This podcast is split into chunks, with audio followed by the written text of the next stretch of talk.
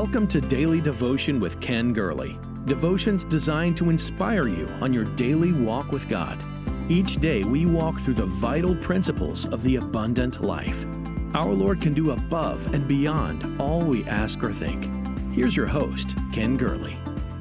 Just what is it about the name of Jesus? That name has inspired more songs than any other name. That name has inspired more books to be written than any other name. What's in that name? In Western culture, a name is simply used to identify, to distinguish one person from another. Most people choose names for their children simply because they like the sound of those names.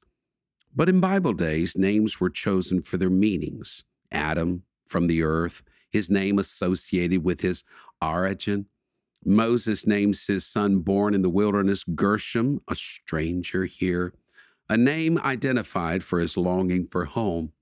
Hosea named his son Loami, not my people.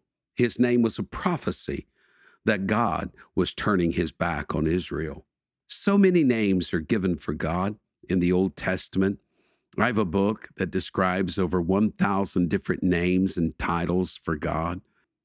But though there are 1,000 names, there's only one God. There is no other God beside our God. Deuteronomy 4:35, the Lord himself is God. There is none other beside him. Verse 39 in the same chapter, the Lord himself is God in heaven above and on the earth beneath. There is no other. And of course, Deuteronomy 6:4, hear, O Israel, the Lord our God, the Lord is one. Deuteronomy 32:39, now see that I, even I, am he. There is no God beside me. 2 Samuel 7:22, therefore you are great, O Lord God, for there is none like you, nor is there any God beside you. And then God speaks for himself in Isaiah 43, I am he. Before me there was no God formed, nor shall there be after me. I, even I, am the Lord, and besides me there is no Savior. And what shall we call this magnificent name of our God? That's our subject today. The highest name for God in the Old Testament was a name that could not be pronounced over time. It has 4 letters, 4 consonants. It's often called the Tetragrammaton. Reading from right to left, as one does in Hebrew, the 4 letters are Yot, He, Vav, and He. This is the name that God gave to Moses when Moses said, who shall I say sent me? Exodus 3:14, God said to Moses, I am who I am. And he said, thus you shall say to the children of Israel, I am has sent you. Used 5,410 times in the Old Testament. You'll find this name in your Bible, usually as the word Lord, printed in small caps. How is it pronounced? Well, that remains a mystery. Some say Jehovah, some say Yahweh. Some admit they have no clue how it is to be pronounced. But that's the highest name for God in the Old Testament. But if our search for the meaning of the name ended with Malachi, we would be disappointed, for we are left with the name of God that cannot be called upon, for people no longer know how to pronounce it. But it doesn't stop with Malachi. There is a New Testament, and there God revealed his name to a man named Joseph. The angel of the Lord said of Mary that she would bear a child, and thou shalt call his name Jesus. There's something beautiful and matchless about the name of Jesus. We once sang, it is the sweetest name I know. Jesus is the revealed name for God.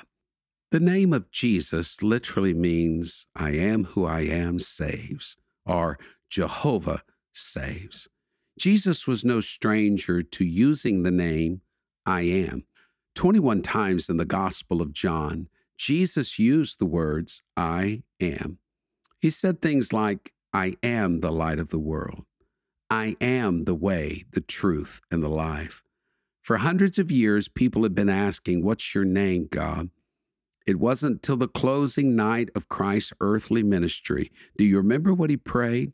John 17:6, I have manifested your name to the men whom you've given me out of the world. Verse 26, and I have declared unto them thy name, and I will declare it.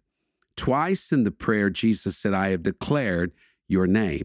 And shortly after he spoke those words would be when the soldiers came to take Jesus to be crucified. And he asked them, who do you seek? They said, Jesus of Nazareth. And he said, I am. Jesus declared himself to be the I am, that if you see me, you see the Father, that he is the image of the invisible God. In him dwells everything God is. Something about that matchless name of Jesus. Indeed, the sweetest name I know. It's not enough to know that Jesus is peerless. Scripture says we should fix our eyes on Jesus, that we should focus our gaze and set our affection and attention on him. In a day of replicas and facsimiles and counterfeits and knockoffs, the more you study Jesus, the more peerless and precious he becomes. There's nobody like Jesus. He puzzled the smartest masterminds of his day. In the temple as a boy, had they asked him, how old are you, son? He would have said, on my mother's side, I'm 12, but on my daddy's side, I'm from everlasting to everlasting. No wonder the disciples asked of Jesus, what manner of man is this? What's so special about the name of Jesus? The power found in that name, of course. We don't believe there is any intrinsic power behind the letters that comprise the name of Jesus. But it's in the name of Jesus that we see the person of Jesus. And that unleashes the blessings of heaven. When spoken in faith and sincerity, the name of Jesus does marvelous things. Jesus said, in my name, you shall take up serpents, and if you drink any deadly thing, it shall not hurt you. You're going to lay hands on the sick. They're going to recover. It was outside the gate, beautiful, silver and gold we have none, but such as we have, we give to you in the name of Jesus Christ. You and I possess the name of the Lord Jesus Christ that's been called over us in baptism. The name of Jesus brings peace in the midst of trials. The same one who could say, peace be still, is still talking today. Speak his name, and the wind and the white caps have got to fall. The name of Jesus conquers the enemy. The devil himself once said, Jesus, I know. When we come in the name of the Lord, there is power to overcome the wicked one. The name of Jesus unlocks and unfurls the windows of heaven. Jesus said, if you ask anything in my name, it will be given to you. No wonder we're commanded in Colossians 3:17 that whatever you do, whether in word or deed, do it all in the name of the Lord Jesus. There's something about that matchless, beautiful name. Something about the name of Jesus. It is the sweetest name I know. But I would be less than honest if I told you that everyone loves the name of Jesus. They don't. The name offends many. The cornerstone is a stumbling block to many. On school campuses across America, people are told you cannot pray in the name of Jesus Christ. That's nothing new. People have always been offended by the name of Jesus. In Acts 4, the disciples were commanded, don't speak, don't teach in the name of Jesus. In Acts 5, the apostles were beaten and commanded to them, don't speak in the name of Jesus. Paul would later say in Acts 15, I'm ready to die for the name of the Lord Jesus. During the Dark Ages, it's estimated that many, perhaps millions of Christians were killed because they refused to renounce the name of Jesus. Jesus said we would be persecuted for his name's sake. But that doesn't explain why people are offended at the name. I believe that's simple. If Jesus was one of many paths to God or to heaven, no one would care. But Jesus claimed to be the way, the only way. John closed his gospel by saying, "I write these things that you might believe Jesus is the Christ, the Son of God, and that believing you might have life through his name." Paul said we're washed, sanctified, justified in the name of the Lord Jesus and by the Spirit of God. Peter said it like this: "Repent and be baptized, every one of you, in the name of Jesus Christ for the remission of sins, and you shall receive the gift of the Holy Spirit." In Acts 4:12, "Nor is there salvation in any other, for there is no other name under heaven given among men by which we must be saved." That's why the name of Jesus is so offensive. He is the exclusive way to God, and everyone, regardless of their faith, will one day bow.